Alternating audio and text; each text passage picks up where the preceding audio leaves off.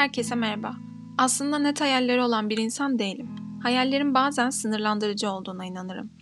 Mesela hayalinize birilerini katarsanız beklenti içine girersiniz ve sonu hayal kırıklığı olabilir. Çünkü o insan sizin hayalinizdeki gibi olmak veya davranmak ya da sizin şart ve kalıplarınıza girmek zorunda değildir. Ben, sen, biz o hayale sığamayız, hayallerin ötesindeyiz. Ama doğamız gereği umuda, inanca, hayal kurmaya ihtiyaç duyarız. Bu yüzden hayalimiz bize özel, bizim yapabileceğimiz şeyler üzerinden olursa daha somut ve ulaşılabilir olur.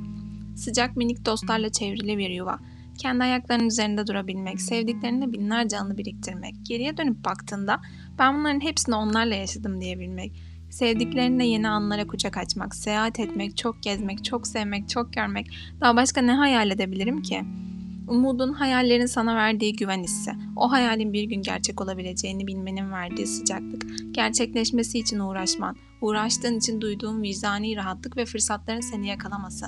İşte hayalin gerçekleşme noktası. Bazı noktalarda hayal kurup çok istemenin işe yaradığına inanıyorum. Çekim yasasına göre neyi çok istersen o senin olur. Bunu birçok kez yaşadım.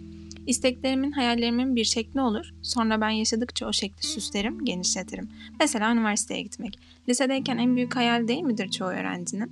İstediğin bölüme, üniversiteye girersin, sonra o hayali yaşarsın. Ya da bu senin hayalin değildir, onu başka yerde ararsın. Sınırlandırıcı etkisi derken bundan söz ediyordum.